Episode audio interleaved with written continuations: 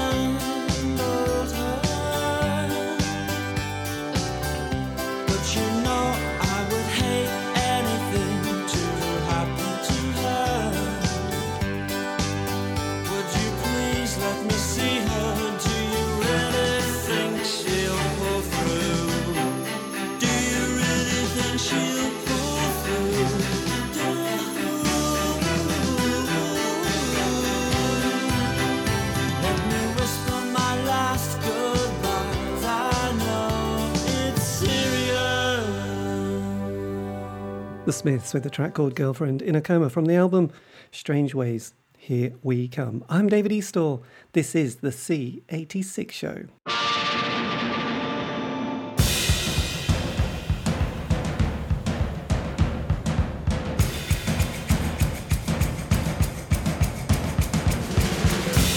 Welcome once again to another thrilling ride of life.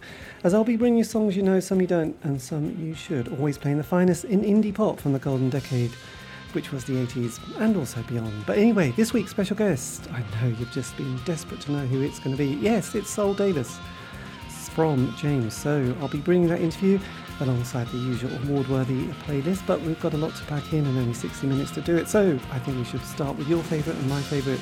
Yes, are you ready? Take it away.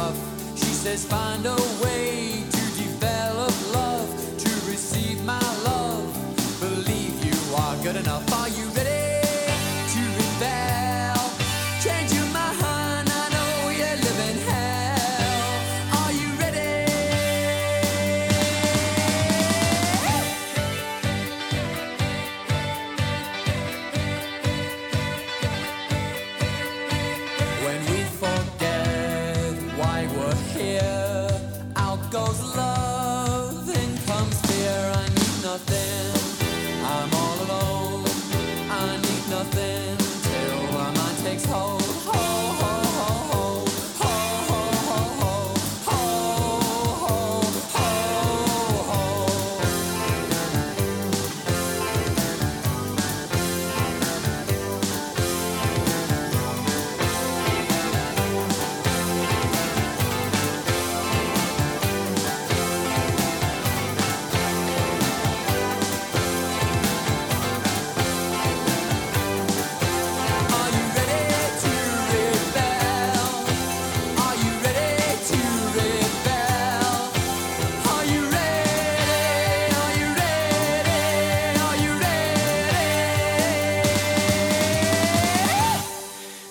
Track titled Are You Ready from their 1988 album Strip Mine. Hello, this is David Eastaugh. This is the C86 show, and this week's special guest is Saul Davies from James. So I've got that interview in about five little sections throughout the show to play, but uh, because I've got a lot to pack in and not that much time, I think we should play the next track. This is going to be from the album Seven, which was one of my favourites. This is, I think, the opening track, Born of Frustration, and then we'll have the first part of the interview. So take it away.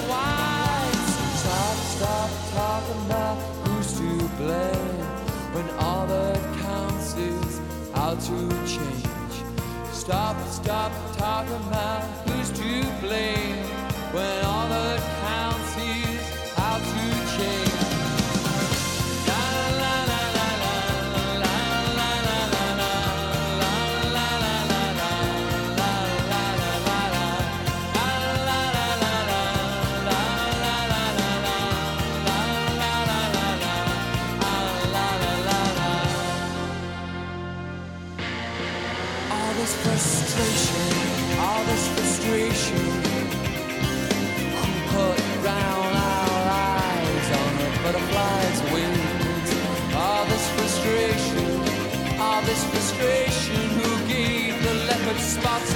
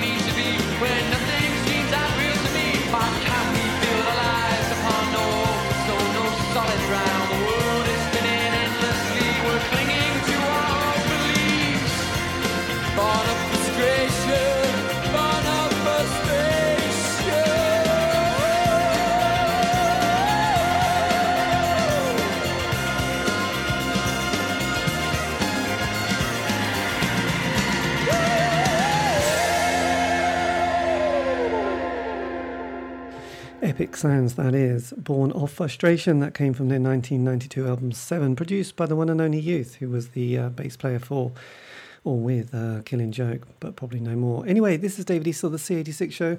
Um, oh, a bit later, I'll probably tell you how you can contact us if you so want. It's always nice. But uh, this is going to be the first part of my interview with Saul Davies from James, who um, I caught up with recently, just to say that um, three or four members of the band had sort of rented a cottage in the wilderness to write their next album, even though they've got a new album coming out this month, August, which is titled Living in Extraordinary Times. So there you go. So expect more new material by the band. They are so prolific at the moment. But in the background, you will hear something bleating. It could be a sheep. I'm thinking it's a sheep, but it could be a goat. So um, don't worry. That's part of the um, ambience and recording of this very exciting interview. And this is the first part where we talk about the early years and the importance of the Smiths, because let's face it, the Smiths were the most important band of the 80s by a long shot. Anyway, Saul, take it away.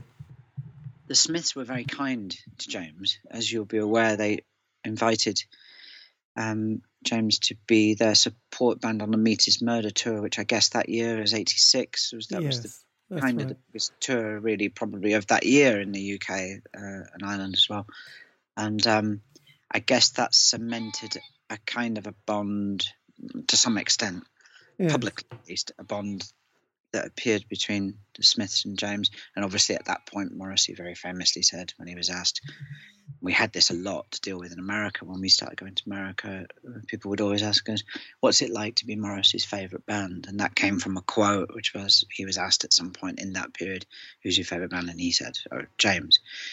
So, but I guess um, there was uh, something scratchy and essentially uh, disorganized and diffident about the music that was being made at that point by James, not by the Smiths, obviously, they were a juggernaut, but um, by James at that point. Uh, you know, the early work on Factory and the album Stutter. Yes. But I like to think that, um, and I think it's true, I don't just like to think this, I like to recognize that pretty much the band that that band that was James then with Larry and Paul and Gavin uh, and the band that we currently are that there are great similarities. I think to some extent sonically you don't hear this because sonically Stutter and our latest record are completely different. Obviously they would be they're 35 years apart, but there's an attitude I recognise as being very, very similar. And, and, and actually, uh, I'm beginning to think that we haven't really changed that much. We, we perhaps changed some way, shape, or form through the 90s because success, massive success, will do that to people. Yeah. It does it to everybody, any walk of life, doesn't it? And um, it happens to footballers, it happens to people day to day, it happens to musicians, whatever. Things change. The clothing changes. I suppose our attitude changed, changed a little bit as well. Yes. Uh, we went mad. We went a bit mad. We became arrogant. We we we started to believe our own press. Probably we became arrogant, and and uh, we probably started to become irrelevant to some extent. Not not to our fans. Our fans have stuck by us all the time. Uh, but uh, I think we've come full circle to some extent, and I think we sit outside a little bit, but we're armed with this huge fan base. Yes, which is quite a fortunate place to be, isn't it? Well, we've worked at it. Yes. We recognize, you know, we've made some really, really, really fucking good music, new music, um, that has stood scrutiny from critics and our fans alike and the industry. I would say our last three records, including this one, got so uh, La Petite Mort Girl at the End of the World and now Extraordinary Times, they are records that have been scrutinized by various people going, well, uh, do they mean anything, this lot? And generally, the report back from the front has been, yeah, it's all right. And we've learned how to play our music. And I would say, yeah, we've kind of come full circle. Yes. So we're like a new band in a way. And and of course old bands always say they feel like new bands because they don't because it's not true and so they lie. But genuine in this case i'm not lying. I'm saying something quite fundamental. Yeah. and i think i don't i don't i wonder whether or not we've ever had we've had some songs that have been culturally significant because they were massive. Yeah. Um but i wonder whether when you near your 40th year in the music industry making records, and we're in our 37th year, and this is our 15th album, I think perhaps you can start to claim to have some significance to albeit a few, a small number of people. You know?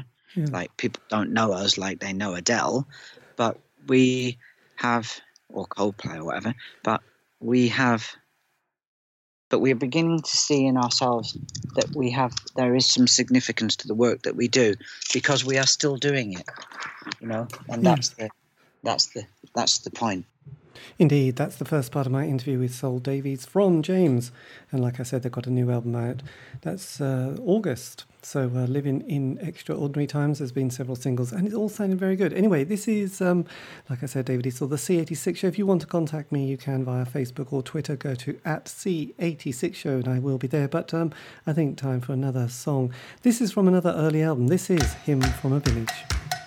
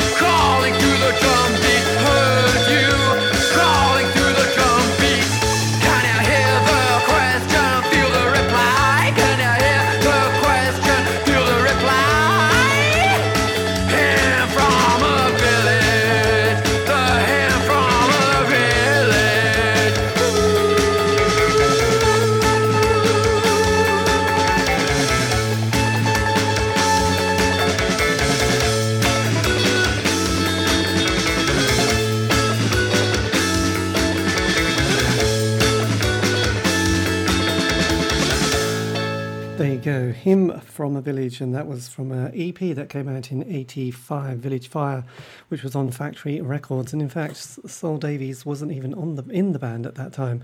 Anyway, we do like our early work from James. This um, is going to be the second part of the interview with Saul, who uh, we were talking about the longevity of a band, especially when they sort of managed to survive that five-year narrative that I managed to, um, or my theory that most bands have five years and then it all kind of goes wrong. So um, yes, this was his response, and he found it slightly amusing because normally bands, you know, get stuck on their second album, and if they ever tour America, they come back and uh, are not quite the same again. And normally they split up after that. Anyway, Saul, take it away. Beyond fickle. Um, it's it's um, yeah. It's it, well. It, I was I was kind of laughing um, as you went through your um, as you went through. Your, um, just go in. It's fine. Uh, yeah. Uh, sorry, we were just we are just the owner of the house where we are has just showed up to give us some uh, things that we need for the house. So, uh, we're actually, uh, weirdly enough, uh, Tim, Jim, myself, and Mark, our keyboard player, are holed up in the Dales. Uh, we're in uh, Swaledale writing our next album. um, so when you talk about longevity and creativity, perhaps we, we, are actually um, we actually shh, you boys, I'm doing an interview to a very interesting man who has an interesting theory as to why we're still still going. Perhaps no, we we are uh, we're uh, so we're actually writing uh, now. So in between shows, we're we're starting the writing process for the next album, and um, yes. you know, I mean, it's an endless.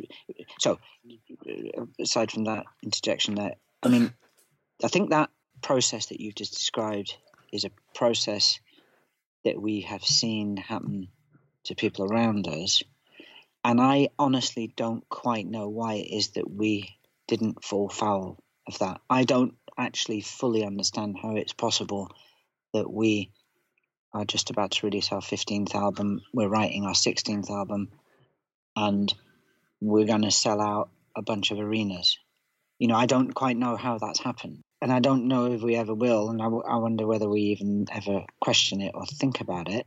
I, one thing without being fey or maudlin about it, we are we have gone from being a bit of a an arsehole juggernaut at the high points of our public the public high point selling millions of records, all that stuff in the nineties. We lost the plot, I think. And we made some great music and we did some amazing shows, but we kind of lost the plot, I think. We lost a sense of ourselves a little bit having a break from each other and then coming back to make music only, not to do anything else other than make music. We didn't come back to make money. We came back to, we were all, you know, we, we came back to make music in 2007. We've made some indifferent things. We had to find our feet again. And I wouldn't claim that everything that we do is brilliant. It can't be. That's just not going to happen. And you can't have 15 albums plus mini albums and live albums and all the rest of it. Yada yada.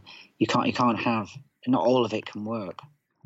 But I think it would be odd if, to even imagine that it would all work. So remarkable that we are in the position that we're in. One, I was just going to say on that score, one thing I really look forward to doing in the end of this year is playing these shows with the Charlatans when they come and open up for us in, in December. Because, see, I have a high regard for them because they have a catalogue, they have a history, they have a longevity, very nice people as well.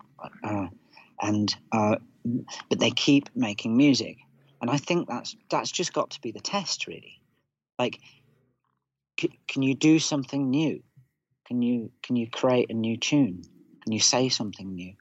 You know. Yes. This is uh, true, actually. But it's interesting because cause, cause in the early 80s, Echo and the Bunnymen was so like, they were that sort of band that sort of represented the, you know, alternative indie you know, college rock. And then when the Smiths came along, you know, they almost became irrelevant. And then, you know, obviously the Smiths had the baton for about five years and then, you know, they fell apart and then somebody else takes it over, which is quite interesting. But it was interesting because having done all these interviews and sort of meet, you know, all these bands who've done these kind of classic sort of records and then sort of disappear for several decades, the one band that I sort of grew to or have grown to sort of appreciate probably more and more even though I'm a bit indifferent to them, is U2, because they are obviously another juggernaut who who went through all their stages. And you also did your Brian Eno collaboration, didn't you, as well, which they did as well, which which obviously is kind of a mark. You know, I remember that Half Man, Half Biscuit song, didn't they?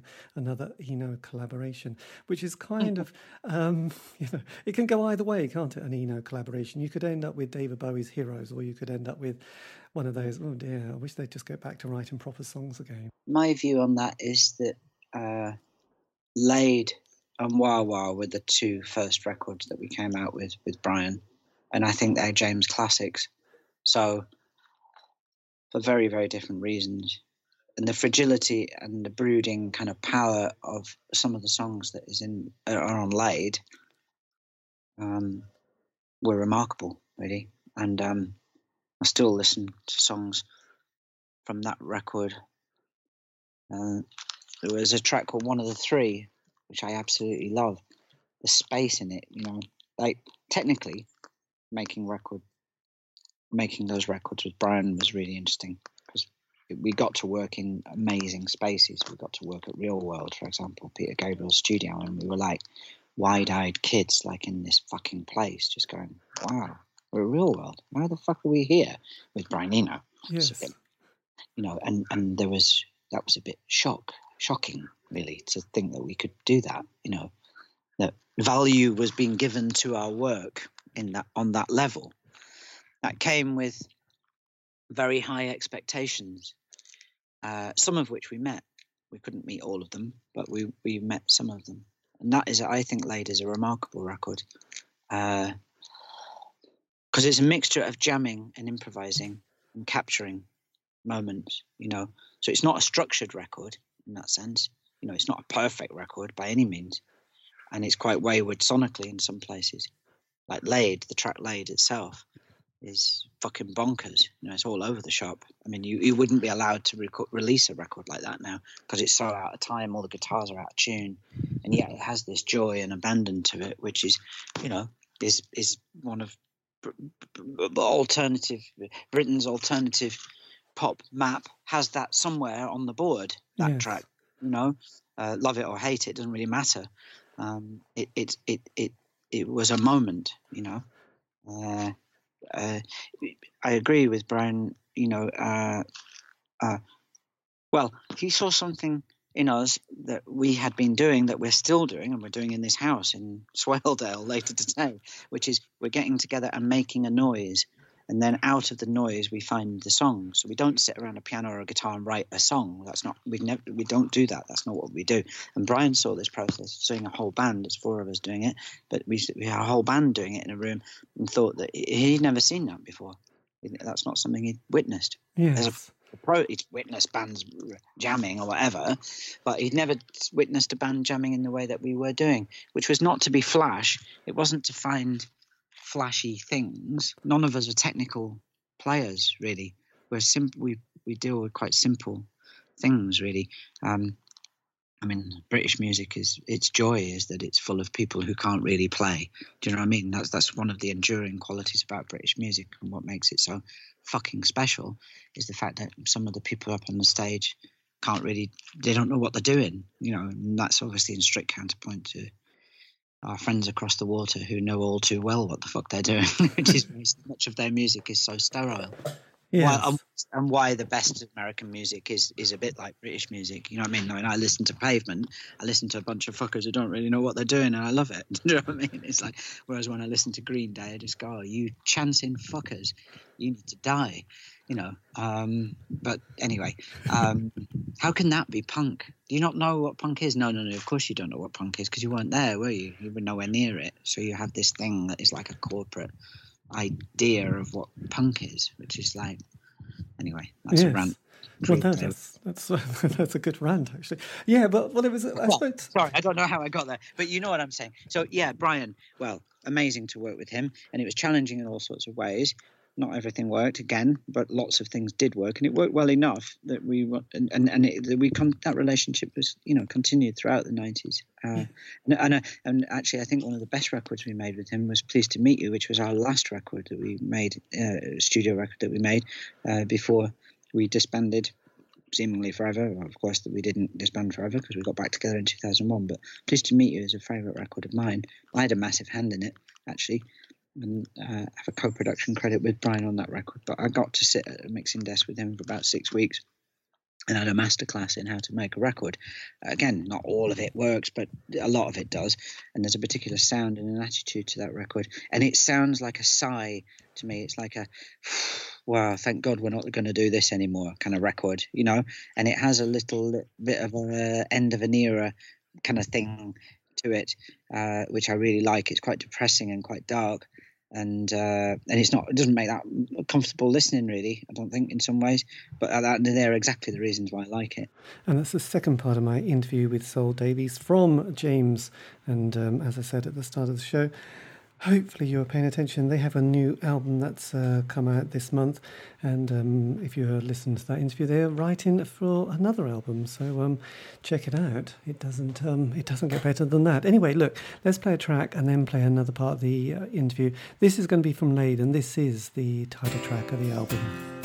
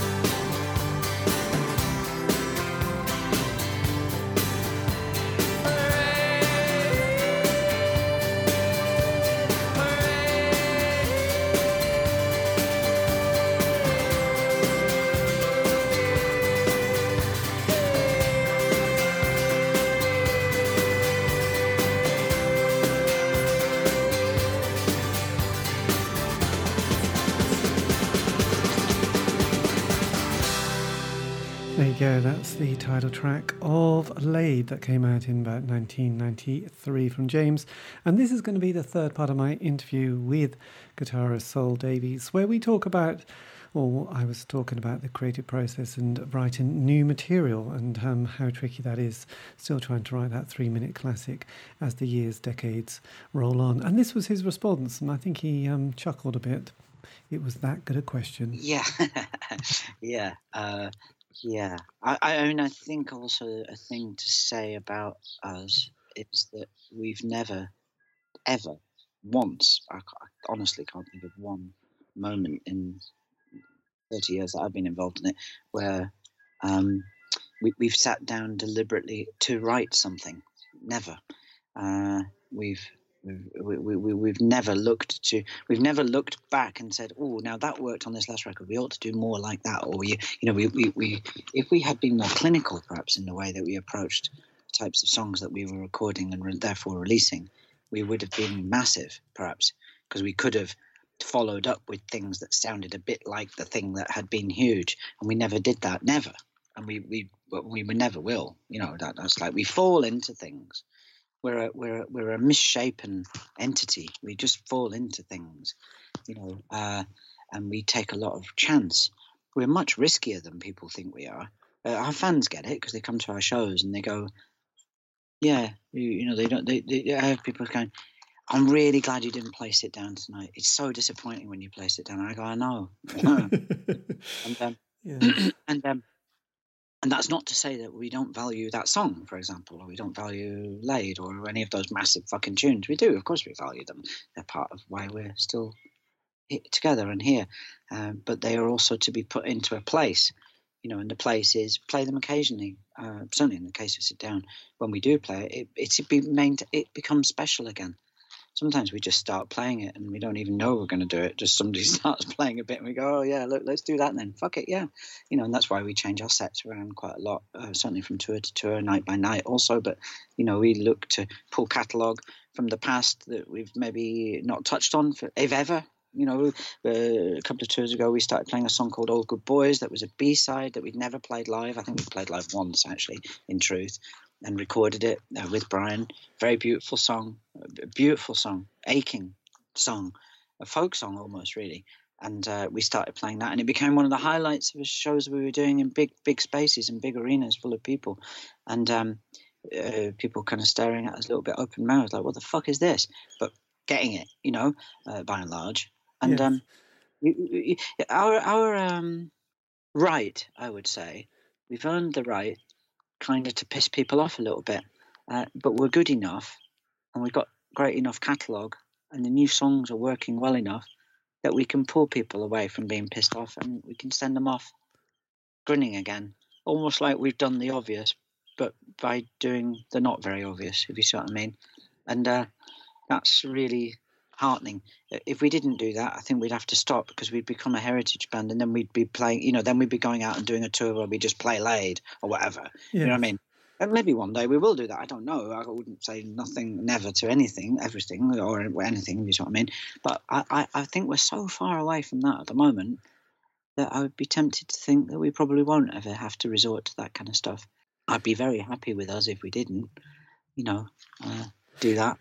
Because um, you know, when you when you did sort of in 01, and that was the time when the, the, band were finishing, did it did you have a moment where you managed to sit down and say this is it and and sort of have a clean break, thinking this really was going to be the end?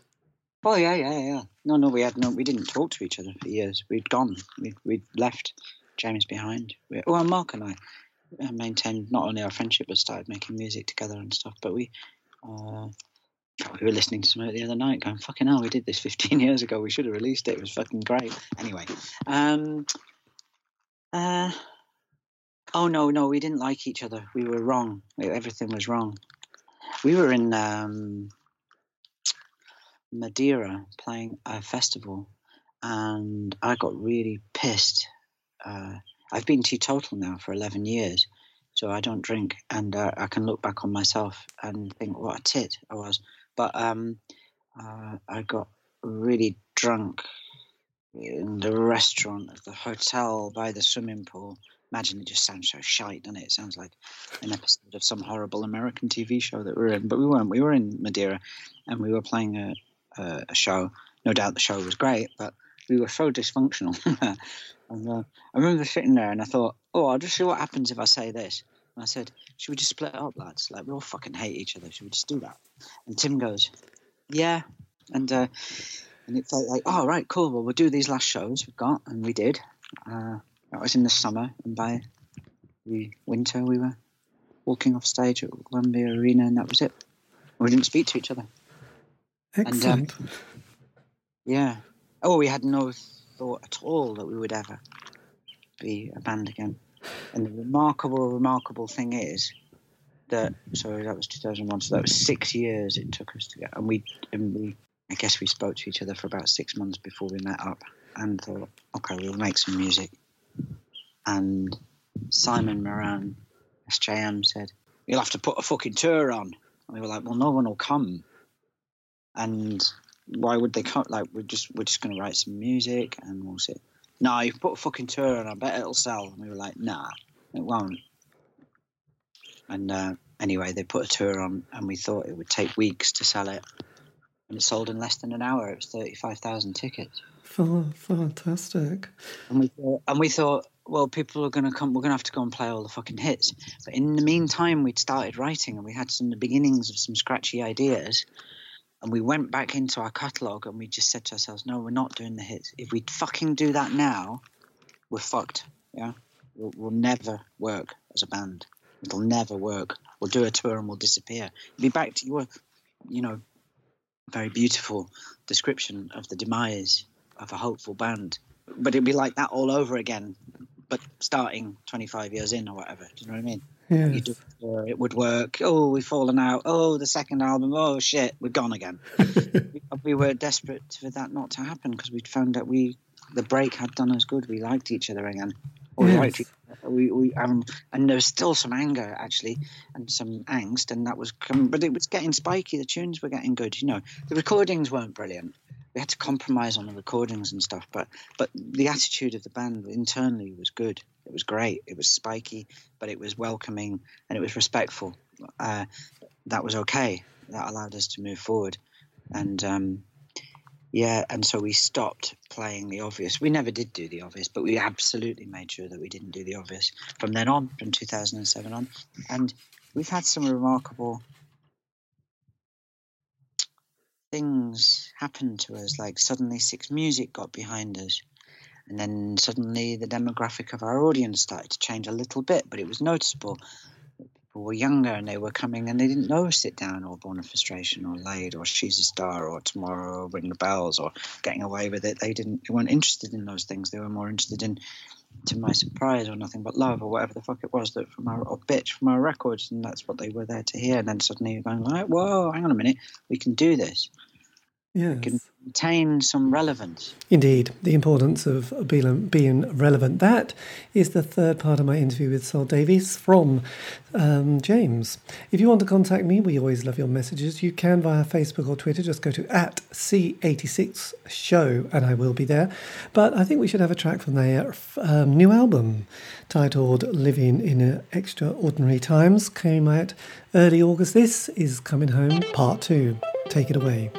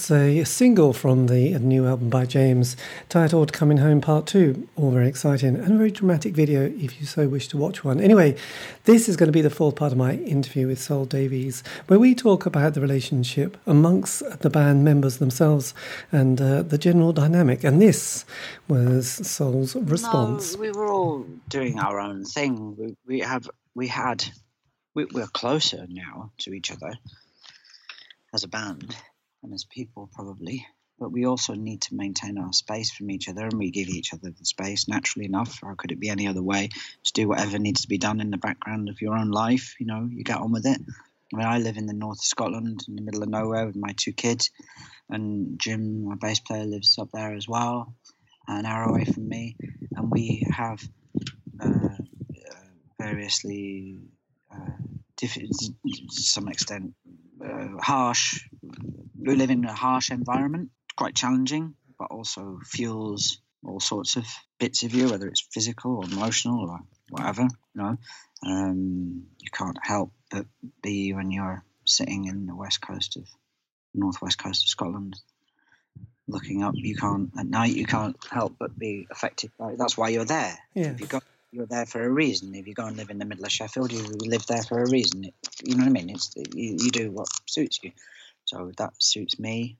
Um, that gives me a certain amount of you know impetus to spend the life that I have outside of the band. Um, Tim does his thing. We all do our own thing. We share moments of that stuff with each other. We share it most uh, importantly, probably, but in a hidden way as well at the same time. Um, when we get together and jam, Yeah. just because you bring, whenever you do anything creative or artistically, as long as you're not doing it clinically, which we're not, then you bring your own life to that, don't you? You have to, you can't avoid it. So we're all bringing our experiences of our lives as they change and alter, as they run their course to what we're doing. We share some concerns, we share some political concerns, we share some concerns about, you know, the way that the world is. That's fine. We occasionally that surfaces in our music, like it has done on this record. And I think, again, I think that's fine. I think we've earned the right to say some things. Uh, why, whether anybody listens isn't actually the point. The point is that you, if you are, if you're doing art, we think we're doing art, um, though it's pop. There comes a point where you earn the right to do what the fuck you want, really.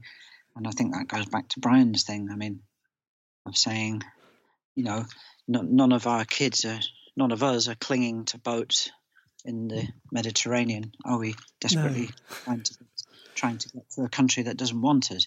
We're just, we're just, we're we're super privileged. You know, we we live on the, you know, we're we're like, you know, financially we're not, but do you know what I mean? Like we're like we're like Premiership footballers. We've got everything. How could you moan about anything, you fucker? How could you possibly moan? Well, but we must moan, mustn't we, as well, at the same time, all of us from our educated, privileged, dare, I say it, white background. You know, we, we, we are the super race, aren't we? We're the people that have been given everything. And we've been given the right to comment as well on stuff that we don't understand sometimes. Yeah. Yes. Well, we know- are we are English. You know, English people do like moaning. I mean, you always notice that when you've been abroad and you come back, and it doesn't matter where you've been and what the weather was like and the landscape. You know, the first time you bump into someone in the shop, or and you say, "Oh God, yeah, England. Of course, we, we have a bit of a moan about something." You know, and it's like that's just how how it kind of is, and it's kind of amusing. It's kind of interesting you were saying about creativity and where you live, because I remember Will Self, you know, talking about when he finished a novel, would often take himself to the very furthest northern point in Scotland to sort of, you know, clear the mind and sort of focus and get that last bit done so he could just kind of not be bombarded with the usual kind of overstimulated world that we live in, which is kind of something that we kind of love to hate. But um, at the same time, it's sometimes a bit difficult to completely disengage. But it was interesting because a few years ago, I remember watching one of those BBC Four documentaries, and this was on, you know, bands reforming. And it was quite interesting because they had Stewart Copeland from the police, and, um, you know, they did this tour. It was hugely successful. I mean, they just kept sort of, you know, it was like, if you want a few more million pounds, just say yes to a few more gigs. But they said everybody was enjoying themselves apart from him and Sting. You know, they just hated it. And then they said, we need band therapy. And then they were honest with each other. And, you know, like Sting said, every comment you said to me hurt, you know, but he didn't realize that he would just kind of keep bombarding Sting with more and more things just to try and get mm. him. And Sting kind of held his ground. But it's like, what, everyone hit you? And he's like, yes, you know, and then they kind of cleared the air and moved on. And, you know, I don't think they're going to reform again, but it kind of cleared up this kind of, they said it was the most miserable period of their life, even though financially, it was, you know, they don't need to worry about their pension. So did you have to have moments where you said, can we just sit down and listen to each other's stories? Yeah, we do occasionally. We've we've got the magic banana, um, and the magic banana is uh, when we sit down. Uh, you're only allowed to talk if you ha- are holding the banana, and the banana comes from the fact that on the Laid, the cover of laid, we're all standing there wearing dresses, holding bananas, and um, so we have the magic banana, and if we're going to have a meeting, we need to go out to the shops and get a banana, and then we all sit there, and then the banana sits in the table, and then we whoever needs to go first uh, picks up the banana, and everyone shuts the fuck up until the banana goes back on the on the table again, and then it's free to be collected by someone else. And uh, yeah, and that's kind of that's kind of one of the, the things that's kind of kept the band together. You don't even need a therapist; you just need a banana. It's a, lot, just, it's a lot cheaper, isn't it? it's a lot cheaper, yeah. and, I'm, and and genuinely, I'm not making that up. That's what we do. So, yeah. Well, I used to, you know, I, I was in those places where you'd have a talking stick and you could only talk if you picked the stick up. And uh, so a banana sounds, you know, it could have been anything really. But yes, it's good to it's good to relate it to your creative past. What would you kind of say to your kind of 18 year old self? Because obviously you've been sort of in this kind of gig for now for decades. And, and obviously at moments where you probably thought, oh God, what am I going to do now? And then it's, you know, you're in a good place now. But, you know, obviously you must have thought, you know those periods when you know you probably all felt like you were gods that didn't didn't shut up enough and listen to each other. But you know you must have got a lot of wisdom from from this experience. I don't know really. I i sense that we know a few more things than we did when we were in our late teens early 20s but looking back on ourselves then i'm not sure is particularly useful except that i have when I have done that recently, I've noticed, I, I, as I started off talking to you about, I, I see an attitude which eh, joins me, older self, to that self when I first joined James when I was 23 or whatever. I'm a 53 year old man. Tim is 58. I just went to see Roger Waters play in Liverpool. It was one of the greatest shows I've ever seen in my life. I'm a massive Floyd fan, not the latest Floyd stuff, but the, the real Floyd period um, I'm a massive fan of. And my 11 year old daughter Mia uh, made me buy the tickets. I wasn't particularly uh, into going. I wouldn't even know when I bought the tickets last year whether we could even go because I was thinking I'd probably be playing a show on the same day myself. But anyway, the way it fell was I could go to Liverpool Echo and see him play. And I haven't seen anything more visceral or vitriolic or angry and focused uh, for years. In fact, I don't know what other show I would even relate it to, other than perhaps seeing The Wall when I was 15 at Earl's Court. I was lucky enough to go and see that when I was 15, um, the first time round. This was a singular. He's 75 in September. The fucker is 75, and he was standing up there. And when he came out on stage with a big rubber pig's head on, holding up a placard saying "Pigs rule the world," and then putting it down and picking up another one, going and it's written on it "Fuck the pigs" with a huge picture of Trump behind him, like 30 by 60 feet across or whatever it was, across the back of the stage, and 12, 13,000 people stood up and just started applauding. I thought, "Fuck, wow." ouch my and and and the first song i played was breathe and my daughter Mia was crying. She turned to me and she just had tears streaming down her face. And I thought, fuck, that's what this can do to you. Amazing. Yeah. So you just grab it. You just have to grab it while it's happening. And that's my fourth part of the interview with Saul Davies from James. I think we need a little bit more music. This is Waltzing Along.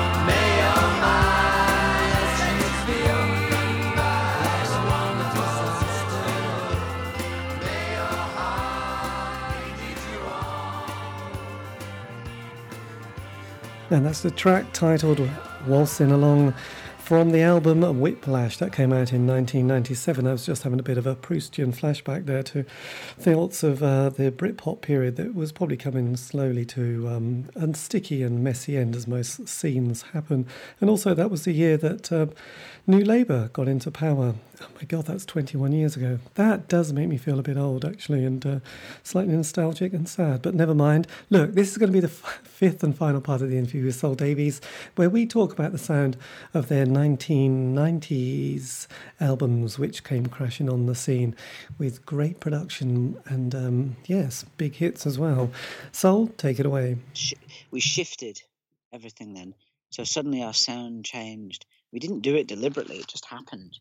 And we were like, whoa, suddenly we've become big, sounding big. We've become big band, played fucking Alton Towers and sold it out.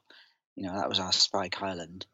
And we've made a big sounding record. It's like, hmm. So actually, what you're saying makes me think I need to go back and listen to that record actually, because I don't think of it favorably. Oh, good but I, but I would like to go back and hear it again. I will do actually, and uh, yeah, yes. uh, yeah, that's that's quite interesting because I, I I feel like it should be deficient in some way because of that size, you know, and uh, next to the fragility of of the relative fragility of Laid, uh, which I really appreciate because you can hear every single little thing that's happening, you know. Uh, but maybe that's just a musician's thing. You know what I mean? Like like a muso, not muso, ponytail muso, fretless bass muso. I mean, just like a musician's thing. I'm getting that. Yes. But, yeah. Well, it had a swagger and a confidence, didn't it? I think that's that's the thing that that sort of strikes me with that kind of sort of. Um... We made that record with Youth, and he came into the studio and he goes, uh, "Olympic," and I remember him saying, "Lads, and opening the door to the studio and going, "This is where they did Led Zeppelin three, lads. We're going to make fucking history." And he had candles everywhere and flowers and a big Buddha in the middle of the room. And we were like, "Who the fuck is this loon?" yeah, yeah, it was beautiful moment. And uh, we thought, yeah, we are in the presence of a true blagger, but we're going to make a record with him.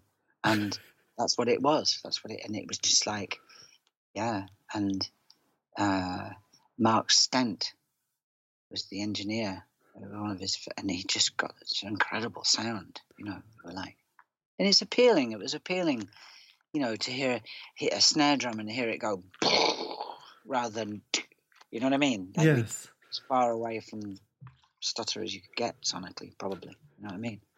Yes, uh, well, well, I suppose those are the days where we would listen to the Housemartins and sort of that scratchy indie pop, like you know, it wasn't quite there, but you know, bands like Bogshed and Big Flame and Stump, you know, which you know, us who were into the John Peel show mm-hmm. and, and wanted to hear anything from the Bhundu Boys to sort of Rock Station yeah, yeah. that, that early yeah. Public Enemy stuff. And, you know, anything that was slightly difficult from, you know, and even Napalm Death. God, I went to even see them after John Peel played them. And it wow. was it was like you just kind of wanted to, you just thought, God, this is so unusual. I'm, I'm just at that stage in life that I, I need to consume it because, you know, you had Tina Turner and Dire Straits on one side and Duran Duran. And then you had, you know, like, you, you know, the first time you heard Bogshed or stump mm. or big flame, you're thinking, well, that's that is quite an unusual thing. And there's this person who's playing it on the radio, and and so yeah, so one liked it, but then you do need to move on, and you know, like from stutter to to those kind of epic sounds that you had like with youth, you know, you, you kind of need to do it. And I suppose the band that really did it was was U2, and with you know, like yeah. they they kind of could see the narrative. I suppose that's the thing they they could see the big picture. None of them probably wanted to go back and get a day job. You know, they thought actually let's not completely blow it, but you know, they, they did sort of, I, I, suppose I still admire them, even though I'm not a big fan of them. I just think, you know, when you get to a certain age, you think, God, you didn't completely cock it up, did you? You know. no, I don't think they did. And I know they're much maligned, you know, but, and for good reason to some extent. But yeah, they saw a different narrative. And yeah, I suppose at the peak of their powers, his voice was the dominant voice, wasn't it? You yes, know, well, it's true. I mean, if you get from a fucking housing estate to being the dominant cultural voice, that's a trick, isn't it? That's like Neymar coming from the favelas and you know Yes. at the World Cup. You know what I mean? Or falling over in the World Cup. rolling, Um, rolling around a lot. I suppose, Yeah. yeah, that is true. But it was interesting what you said when you had that when you reformed, because I spoke to a few people who've had experiences of reform, and there was a guy called Phil Kill. Phil King, who was in Lush and then became the guitarist with Jesus and the Mary Chain when they hmm. reformed. And it was interesting because Lush, everything with that band has gone so badly wrong that they're only talking through lawyers now because they're sort of still suing each other. And when Jesus and the Mary Chain came back, they had a bit of a tour. Then he said the problem is that when they do another tour, you know, the promoter or the management going, yeah, let's go bigger. And it's like, actually, no one's really that interested in this anymore. We need to go lower, you know. And so it's kind of interesting that James were able to sort of make that move to say, actually, we're not going to go to the art centres. We can go to the, the Cambridge Corn Exchange or even, you know, the Wembley Arena or whatever it is now. So it's Yes. kind of, kind of, because I think when Lush started, the promoter was going, brilliant, we'll book this, this, and this. And, and he, with the experience, was going, no, no, actually, I don't think that many people are interested in us. And there was a band called Ride who also had a slightly Yes. similar experience of like going, I think we might have problems filling out 50 people at the moment. So, because all these indie bands that I've been interviewing, a lot of them have slowly come back, but they're now playing in small little pubs, you know, from Pete Astor to, um, Davey Woodward from the Brilliant Corners. I mean, they're all fantastic bands, but you know, they're just they are literally playing small pub gigs, and I think they're happy with it because they've got a day job. But it's just interesting that that you were able to sort of get back and literally sort of get on the Harley Davidson and keep it rocking rather than just going. Actually, no one's that interested. No, I, I, and, again, I, I don't quite know. I guess first time around, we were making connection to people in our shows, especially. We would have assumed by 2007 when we reformed that they that that had melted away, but it hadn't, and it was really interesting as well. YouTube had kicked off, and "Getting Away with It," our song "Getting Away with It," became a big song in places like Spain and Peru and Chile whilst we were away, not being a band. When we came back again, people wanted to hear us play even that song. It's a great song. It's a beautiful song. And um, uh, so odd things happened, just quirks of fate, really. But some of it, I must be thinking about it now, must be because we created a bond with people live, and they recognised that if we still had it, whatever that it is, then we were a good bet for a 50 quid and a Chinese meal and a babysitter and a bit of pub. You know what I mean? yes, absolutely. And, uh, uh, and not in a horrid, dire straits, reformed kind of money for nothing kind of way, but in a way that, oh, quite like the new album as well. Fucking hell, I heard that on six. It was really cool, kind of thing. We've just somehow managed it. And that's the last part of my interview with Saul Davies from James, who I do believe have, um, well, I know they've got a new album out that's titled Living in Extraordinary Times. They've got a tour coming out in the autumn playing with the Charlatans. And obviously, from that interview, they're recording or at least writing new material for another album probably early next year. So, what not to like? Anyway, thank you ever so much for listening. This has been David Eastaugh, and I'll leave you with Ring the Bells.